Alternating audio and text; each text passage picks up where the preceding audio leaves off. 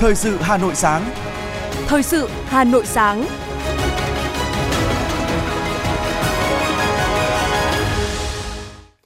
Kính chào quý vị và các bạn. Bây giờ là chương trình thời sự của Đài Phát thanh Truyền hình Hà Nội. Chương trình sáng nay, thứ bảy ngày 21 tháng 10 có những nội dung chính sau đây. Ra mắt sách của Tổng Bí thư Nguyễn Phú Trọng về quyết tâm thực hiện thắng lợi nghị quyết Đại hội 13. Năm nội dung xin ý kiến về dự thảo báo cáo quy hoạch thủ đô.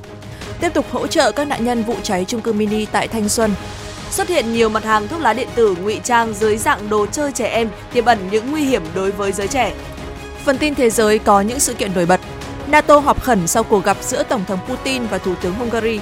Dẫm đạp ở Kenya khi tham dự buổi lễ Ngày Anh Hùng khiến hơn 100 người bị thương. Sau đây là nội dung chi tiết.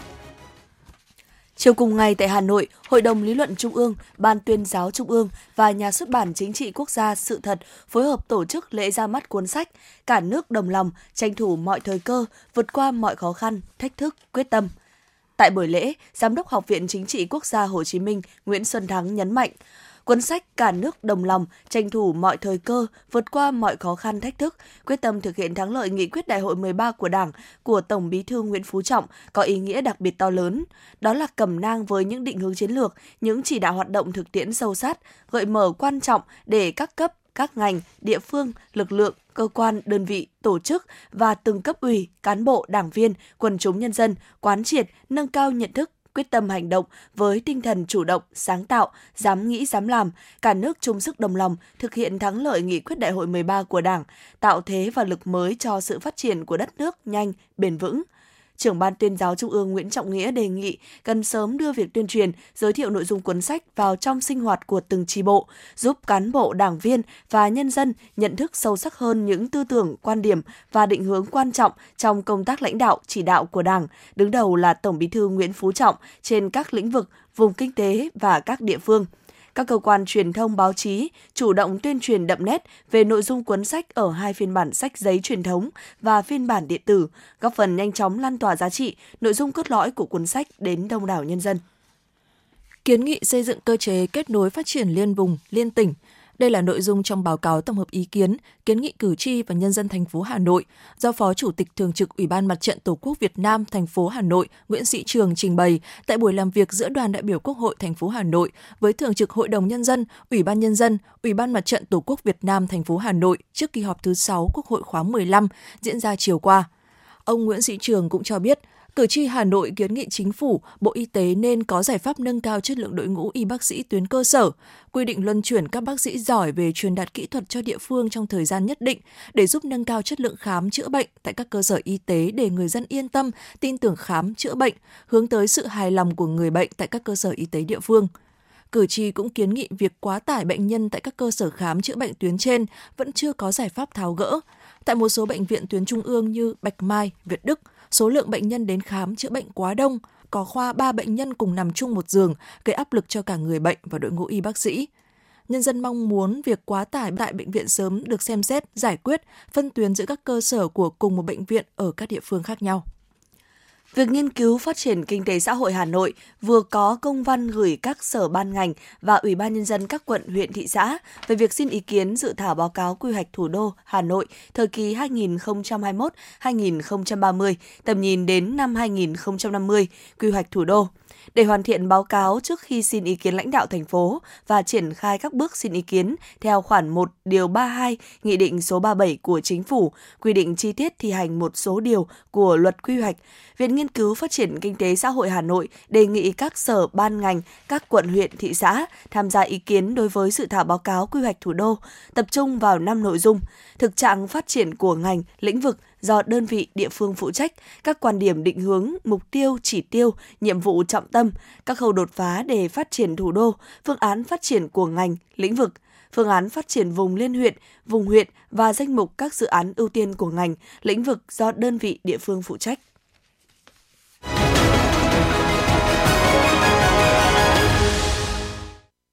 Vị, huyện Gia Lâm, thành phố Hà Nội đủ điều kiện đạt chuẩn nông thôn mới nâng cao theo quy định tại quyết định số 320 QĐ-TTG ngày 8 tháng 3 năm 2022 của Thủ tướng Chính phủ về việc ban hành Bộ Tiêu chí Quốc gia về huyện nông thôn mới, quy định thị xã, thành phố trực thuộc cấp tỉnh hoàn thành nhiệm vụ xây dựng nông thôn mới và Bộ Tiêu chí Quốc gia về huyện nông thôn mới nâng cao giai đoạn năm 2021-2025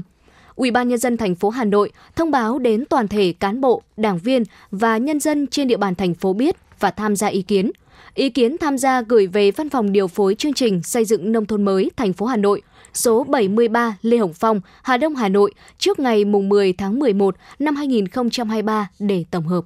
huyện Đông Anh, thành phố Hà Nội đủ điều kiện đạt chuẩn nông thôn mới nâng cao theo quy định tại quyết định số 320 QĐ-TTG ngày 8 tháng 3 năm 2022 của Thủ tướng Chính phủ về việc ban hành Bộ Tiêu chí Quốc gia về huyện nông thôn mới,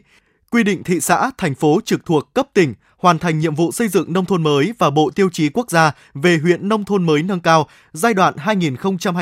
2021-2025 Ủy ban nhân dân thành phố Hà Nội thông báo đến toàn thể cán bộ, đảng viên và nhân dân trên địa bàn thành phố biết và tham gia ý kiến. Ý kiến tham gia gửi về Văn phòng điều phối chương trình xây dựng nông thôn mới thành phố Hà Nội số 73 Lê Hồng Phong, Hà Đông, Hà Nội trước ngày 15 tháng 11 năm 2023 để tổng hợp. Những thông tin đáng chú ý sẽ tiếp nối chương trình. Ngày 20 tháng 10, Hội chữ thập đỏ quận Thanh Xuân tổ chức chương trình trao hỗ trợ sinh kế tới các nạn nhân, gia đình nạn nhân trong vụ cháy trung cư mini tại phố Khương Hạ, phường Khương Đình. Tại chương trình, lãnh đạo Hội chữ thập đỏ thành phố Hà Nội, Hội chữ thập đỏ quận Thanh Xuân đã trao hỗ trợ tới 21 nạn nhân, gia đình nạn nhân bị ảnh hưởng từ vụ cháy, hiện đang sinh sống trên địa bàn Hà Nội. Trong đó, 7 người đón nhận xe máy kèm theo kinh phí hỗ trợ đăng ký xe, một người đón nhận xe đạp và 13 người nhận tiền mặt. Từ nay đến cuối tháng 10 năm 2023, Hội chữ thập đỏ quận Thanh Xuân tiếp tục phối hợp với các bên liên quan trao hỗ trợ sinh kế tới các nạn nhân, gia đình nạn nhân, tạo điều kiện cho các gia đình tái thiết cuộc sống sau vụ hỏa hoạn thương tâm. Chiều qua, Thành đoàn Hà Nội tổ chức chương trình Hoa về trên phố, đồng hành cùng nữ công nhân môi trường nhân ngày Phụ nữ Việt Nam 20 tháng 10.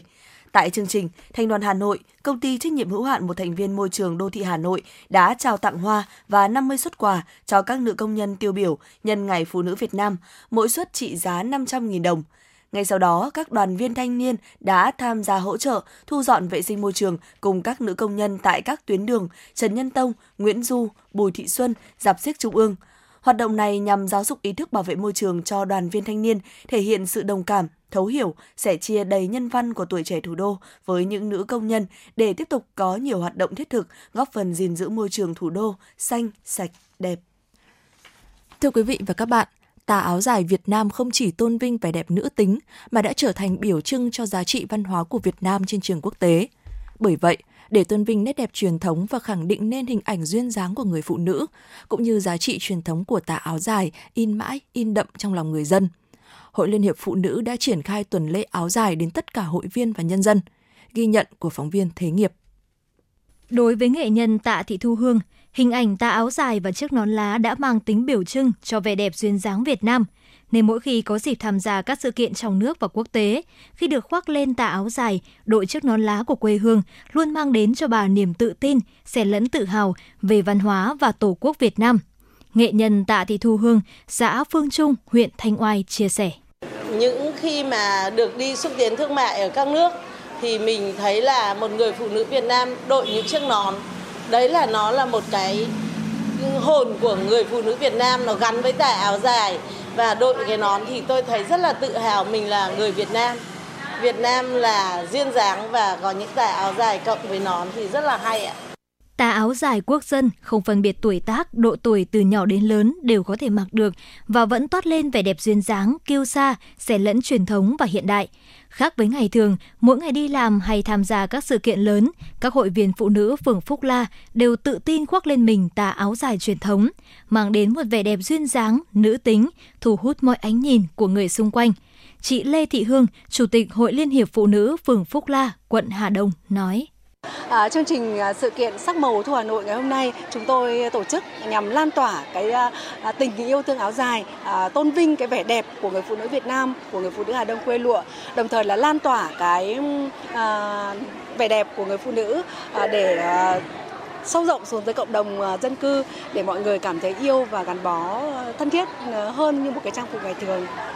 Hội Liên hiệp Phụ nữ Hà Nội phát động tuần lễ áo dài nhằm góp phần tôn vinh nét đẹp truyền thống và giá trị văn hóa của áo dài trong đời sống xã hội, khơi dậy niềm tự hào, trách nhiệm xây dựng người Hà Nội thanh lịch, văn minh nhân dịp kỷ niệm 93 năm thành lập Hội Liên hiệp Phụ nữ Việt Nam, Ngày Phụ nữ Việt Nam 20 tháng 10. Chị Đỗ Thị Quyến, Phó Chủ tịch Hội Liên hiệp Phụ nữ huyện Quốc Oai cho hay.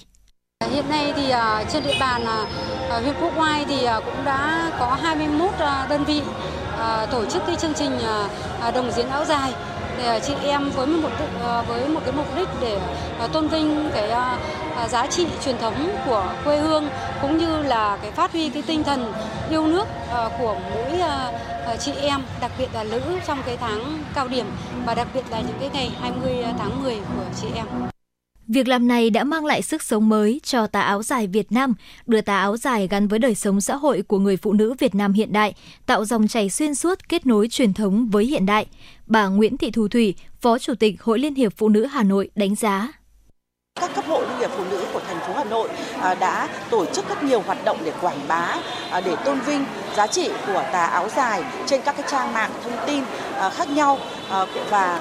trên các trang mạng của xã hội Ờ, cùng với đó các cấp hội cũng đã phát huy ờ, và triển khai chương trình là tạ đưa tà áo dài đến với mỗi một người phụ nữ trong đó cho người phụ nữ khó khăn. Hoạt động này được diễn ra trong suốt năm 2023 để đưa những tà áo dài đến với những người phụ nữ yếu thế, những người phụ nữ khó khăn cũng được À, mặc và tiếp tục cùng hòa đồng trong cái nhịp là tôn vinh tà áo dài truyền thống và hoạt động này hoạt động rất có ý nghĩa đã được đông đảo à, các chị em phụ nữ cũng như là à, nhân dân và và hệ thống chính trị hưởng ứng và chung tay cùng chúng tôi để đưa áo dài đến mọi người dân và tiếp tục tôn vinh giá trị văn hóa của dân tộc Việt, giá trị của tà áo dài Việt Nam. Cũng trong tháng 10, một trong những điểm nhấn của chương trình là các cấp hội phụ nữ thủ đô sẽ tham gia đồng diễn áo dài phụ nữ thủ đô hội nhập phát triển năm 2023 với chủ đề Duyên dáng áo dài Hà Nội. Chương trình đồng diễn áo dài chính là điểm nhấn của lễ hội, mang đến màu sắc mới mẻ, tôn vinh vẻ đẹp của áo dài truyền thống, nét thanh lịch của phụ nữ thủ đô, góp phần quảng bá về một Hà Nội sáng tạo, hòa bình, văn hiến, văn minh.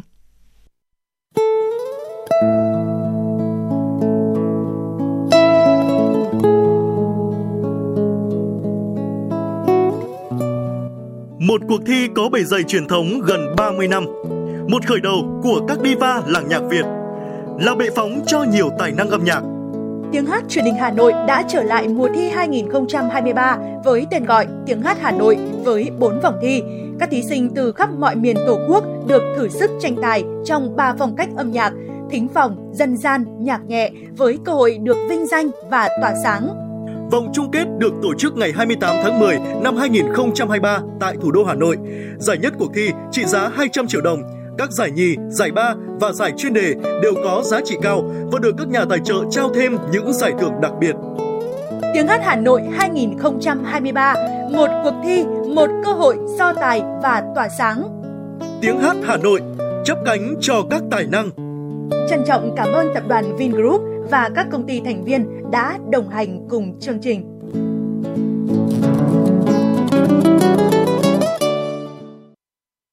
Thưa quý vị và các bạn, trong không gian văn miếu quốc tử giám đậm chất truyền thống, với hy vọng đưa nghệ thuật đồ họa mở tới gần hơn với đông đảo du khách trong nước và quốc tế, Trung tâm Hoạt động Văn hóa Khoa học Văn miếu quốc tử giám phối hợp với khoa đồ họa Trường Đại học Mỹ thuật Việt Nam tổ chức triển lãm đồ họa mở Đồng vọng tại di tích quốc gia Văn miếu quốc tử giám. Triển lãm đồ họa mở đồng vọng trưng bày các tác phẩm đồ họa mới của 8 tác giả là giảng viên cơ hữu, giảng viên thỉnh giảng và cựu sinh viên của khoa đồ họa Trường Đại học Mỹ thuật Việt Nam. Triển lãm giới thiệu tới công chúng vẻ đẹp mới của nghệ thuật đồ họa tranh in theo hình thức mở với những tác phẩm hấp dẫn như Tiên nữ, Cánh diều và Mái đình, Cá chép hóa rồng, Chiếc quạt của bà. Các tác phẩm được khai thác theo các góc sáng tạo cá nhân nhưng cùng có chung cách nhìn về những giá trị truyền thống, về đạo học, về văn miếu quốc tử giám trong mỹ thuật. Các tác phẩm tham gia triển lãm mang hơi thở hiện đại, mới mẻ, có tính tương tác cao với không gian thực địa, mang lại cảm nhận rõ về ý nghĩa nội dung nghệ thuật. Ông Nguyễn Nghĩa Phương, Chủ tịch Hội đồng Mỹ thuật Việt Nam, Phó Hiệu trưởng Trường Đại học Việt Nam chia sẻ. Thông qua cái không gian này, chúng tôi cũng muốn chứng tỏ rằng cái nghệ thuật đồ họa của Việt Nam nó có một cái truyền thống rất là lâu, rất là sâu nhưng đồng thời nó cũng rất là đương đại, đáp ứng được tất cả những cái ờ, vấn đề về xử lý không gian nghệ thuật, tạo cho cái không gian di tích nó có sự sống mới. Trong một thập kỷ gần đây, thuật ngữ đồ họa mở đã xuất hiện và đang dần được biết tới trong cộng đồng sáng tác và đào tạo ngành đồ họa ở Hà Nội. Đồ họa mở là cách gọi đã được Việt hóa để có thể bao hàm một cách tối đa những hình thức biểu đạt mới của nghệ thuật đồ họa kết nối với các nghệ thuật khác. Trong đó chủ yếu là đưa các hình ảnh, hình tượng đồ họa từ không gian hai chiều truyền thống sang không gian ba chiều của điều khác hay nghệ thuật sắp đặt, nghệ thuật trình diễn với sự tham gia của ánh sáng và cả âm thanh. Ông Lê Xuân Kiêu, Giám đốc Trung tâm Hoạt động Văn hóa Khoa học Văn Miếu Quốc Tử Giám cho biết. Triển lãm đồng vọng là kết quả của cái sự hợp tác giữa khoa đồ họa Đại mỹ thuật Việt Nam và tâm Văn miếu triển lãm. Với cái triển lãm này lần đầu tiên cái triển lãm đồ họa mở được tổ chức tại không gian Văn miếu của Tử Giám à, với những cái tác phẩm nó mang hơi thở của cuộc sống đương đại nhưng mà nó được sáng tạo dựa trên nền tảng những cái giá trị của văn hóa truyền thống. Và trong đó có những giá trị liên quan đến đạo học Việt Nam, liên quan đến văn miếu Việt Nam và chúng tôi cũng à, rất à, hy vọng rằng là với cái triển lãm này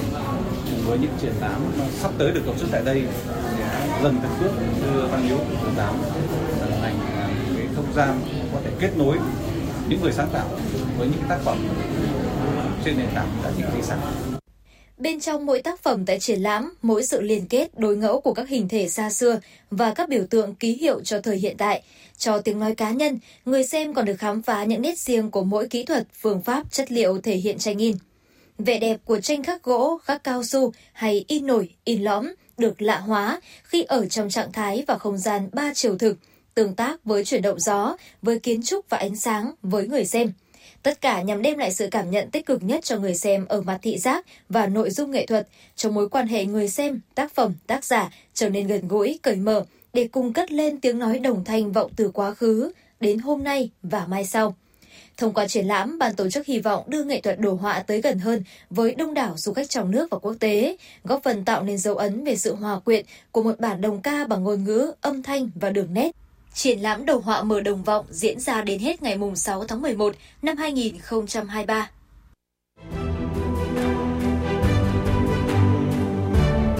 Chương trình Dòng Thời gian bài ca đi cùng năm tháng số 7 với chủ đề Huyền thoại mẹ sẽ đưa quý khán thính giả bước vào không gian tràn đầy mỹ cảm, trữ tình và sâu lắng của những giai điệu âm nhạc. Từ bao đời nay, hình tượng cha rồng mẹ tiền đã nằm sâu vào tiềm thức của mỗi người dân Việt Nam, trở thành biểu tượng thiêng liêng về giống hòa dân tộc, từ thuở khai thiên phá thạch, mở mang sơn trang bờ cõi. Trong huyền tích ấy, hình ảnh mẹ Âu Cơ như bao người mẹ Việt khác, bình dị, đảm đang, chịu thường, chịu khó. Mẹ dạy muôn dân trồng lúa nước, nuôi tầm, dệt vải, đánh bắt, hái lượm. Bởi vậy, hình tượng mẫu Âu Cơ luôn gắn liền với nền văn minh nông nghiệp, bà chính là người mẹ xứ sở mẹ Âu Cơ, biểu tượng cho một nửa thế giới từng tạo nên mạch nguồn sự sống và lịch sử dân tộc thông qua những người phụ nữ Việt Nam. Từ hình ảnh người mẹ trong đời thường cho đến mẹ quê hương, mẹ tổ quốc, đối với mỗi người Việt, mẹ chính là biểu tượng thiêng liêng nhất.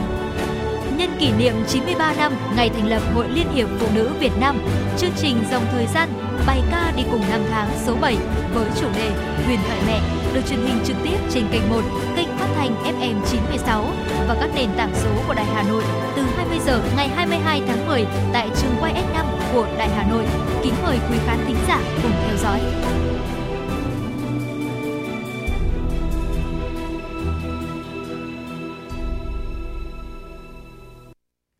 Mời quý vị và các bạn nghe tiếp phần tin. Với mục tiêu không ngừng đổi mới, nâng cao chất lượng và gia tăng các tiện ích phục vụ hành khách, sau 3 tháng nâng cấp, cải tạo, hôm qua, Tổng công ty Đường sắt Việt Nam chạy đoàn tàu chất lượng cao Hà Nội, Đà Nẵng SE19 SE20. Tổng công ty Đường sắt Việt Nam đã xây dựng thương hiệu đoàn tàu chất lượng cao SE19 SE20 với nhận diện riêng và gia tăng tính thẩm mỹ để thu hút khách hàng tuyến Hà Nội, Đà Nẵng như sơn mới và đầu tư một số trang thiết bị nội thất cao cấp các toa ghế ngồi, toa giường nằm, khu vực rửa tay. Song song với việc đổi mới trang thiết bị và chất lượng phục vụ, dịch vụ trên tàu, tại ga Hà Nội và một số ga lớn, Tổng công ty Đường sắt Việt Nam cũng triển khai đưa vào khai thác phòng đợi VIP phục vụ khách đi tàu. Việc ra mắt đoàn tàu SE19, SE20 và một số dịch vụ mới là một trong những giải pháp nâng cao chất lượng dịch vụ mà Tổng công ty Đường sắt Việt Nam đã, đang và sẽ tiếp tục triển khai trong thời gian tới, nhằm đem đến cho khách hàng những trải nghiệm thú vị trên các hành trình của đường sắt. Theo thông tin phản ánh của một số phụ huynh có con theo học lớp mẫu giáo nhỡ của trường mầm non Bình Minh, nhân ngày 20 tháng 10, trường của con tổ chức hoạt động cho bé trai xoa bóp đầu cho các bé gái theo mô hình spa. Theo các vị phụ huynh, đây là hoạt động không cần thiết, gây phản cảm và cho rằng nhà trường có thể chọn những hoạt động khác ý nghĩa hơn. Qua tìm hiểu được biết, nhân các ngày lễ, nhà trường thường tổ chức các hoạt động, thông qua đó giáo dục trẻ kỹ năng sống, kỹ năng thể hiện tình cảm của mình với những người xung quanh bằng hành động cụ thể. Phía nhà trường khẳng định khi tham gia hoạt động này, trẻ quấn thêm khăn bên ngoài để tạo không gian trải nghiệm như đang ở spa. Trước khi tổ chức hoạt động này, giáo viên cũng đã thông tin đến phụ huynh. Theo đại diện Phòng Giáo dục và Đào tạo quận Hoàng Mai, ngay khi nhận được thông tin phản ánh, phòng đã rút kinh nghiệm với ban giám hiệu nhà trường và lưu ý nhà trường khi xây dựng, tổ chức các hoạt động cho trẻ cần lựa chọn hoạt động phù hợp và có sự đồng thuận cao của phụ huynh, tránh những hiểu lầm đáng tiếc. Tỷ lệ học sinh 15-17 tuổi hút thuốc lá điện tử đang gia tăng đáng kể sau 5 năm, từ 2,6% lên 3,5%. Đây là số liệu thống kê của Bộ Y tế. Đáng chú ý, trên thị trường xuất hiện nhiều mặt hàng thuốc lá điện tử được ngụy trang có dạng đồ chơi trẻ em, tiềm ẩn nhiều nguy hiểm. Thuốc lá điện tử núp bóng hình gấu hương cà phê, hình các nhân vật hoạt hình hay ngụy trang hộp sữa, hương vị cũng giống như mẫu đi kèm. Nhìn vẻ bề ngoài không khác gì đồ chơi trẻ em, tuy nhiên lại có đuôi sạc pin và đầu hút của thuốc lá điện tử. Với hình thức này, quý phụ huynh hết sức lưu ý vì con trẻ có thể ngụy trang để hút thuốc lá điện tử. Khảo sát trên các trang mạng xã hội, thuốc lá điện tử có hình dáng đồ chơi trẻ em được bày bán công khai, giá dao động từ 100 đến 200 nghìn đồng một sản phẩm. Hầu hết thì bán dưới hình thức là sách tay. Một thanh niên chuyên bán thuốc lá điện tử cho biết, các mẫu phong phú với nhiều mùi vị khác nhau và thu hút nhiều đối tượng học đường, dễ mua, dễ sử dụng và có thể ngụy trang.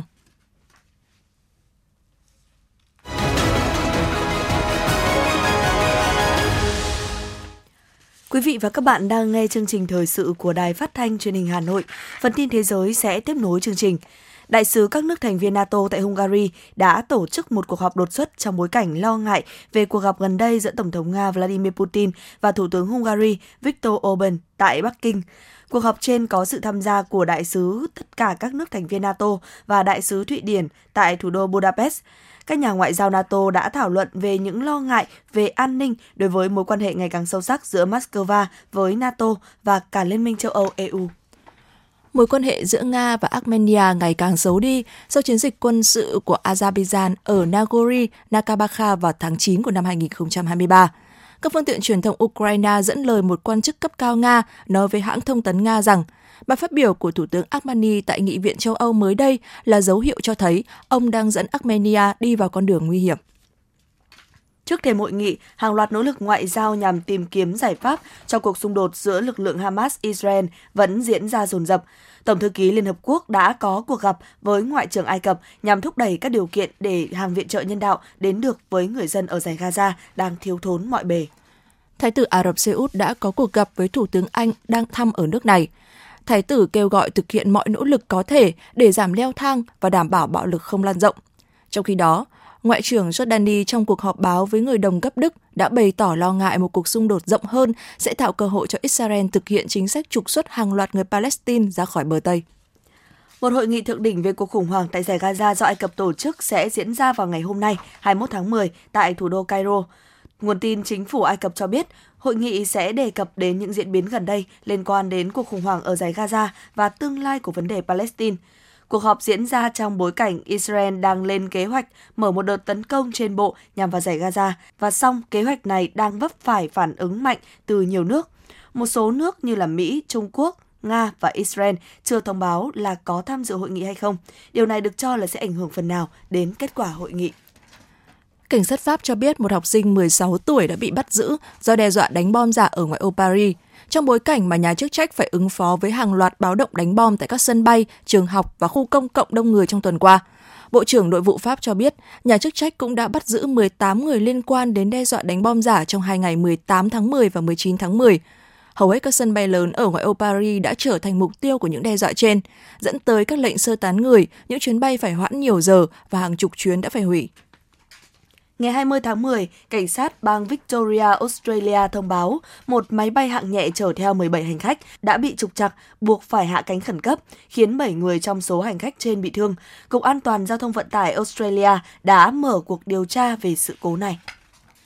Ngày 20 tháng 10, một vụ dẫm đạp đã xảy ra tại Kenya khiến ít nhất 4 người thiệt mạng và 100 người khác bị thương.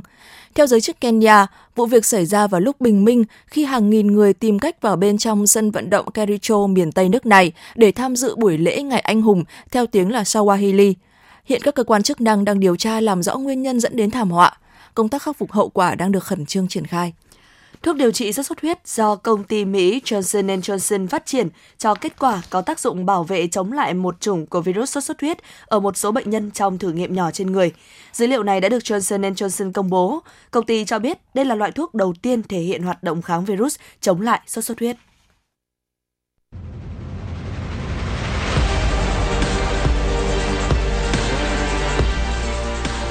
Bản tin thể thao Bản tin thể thao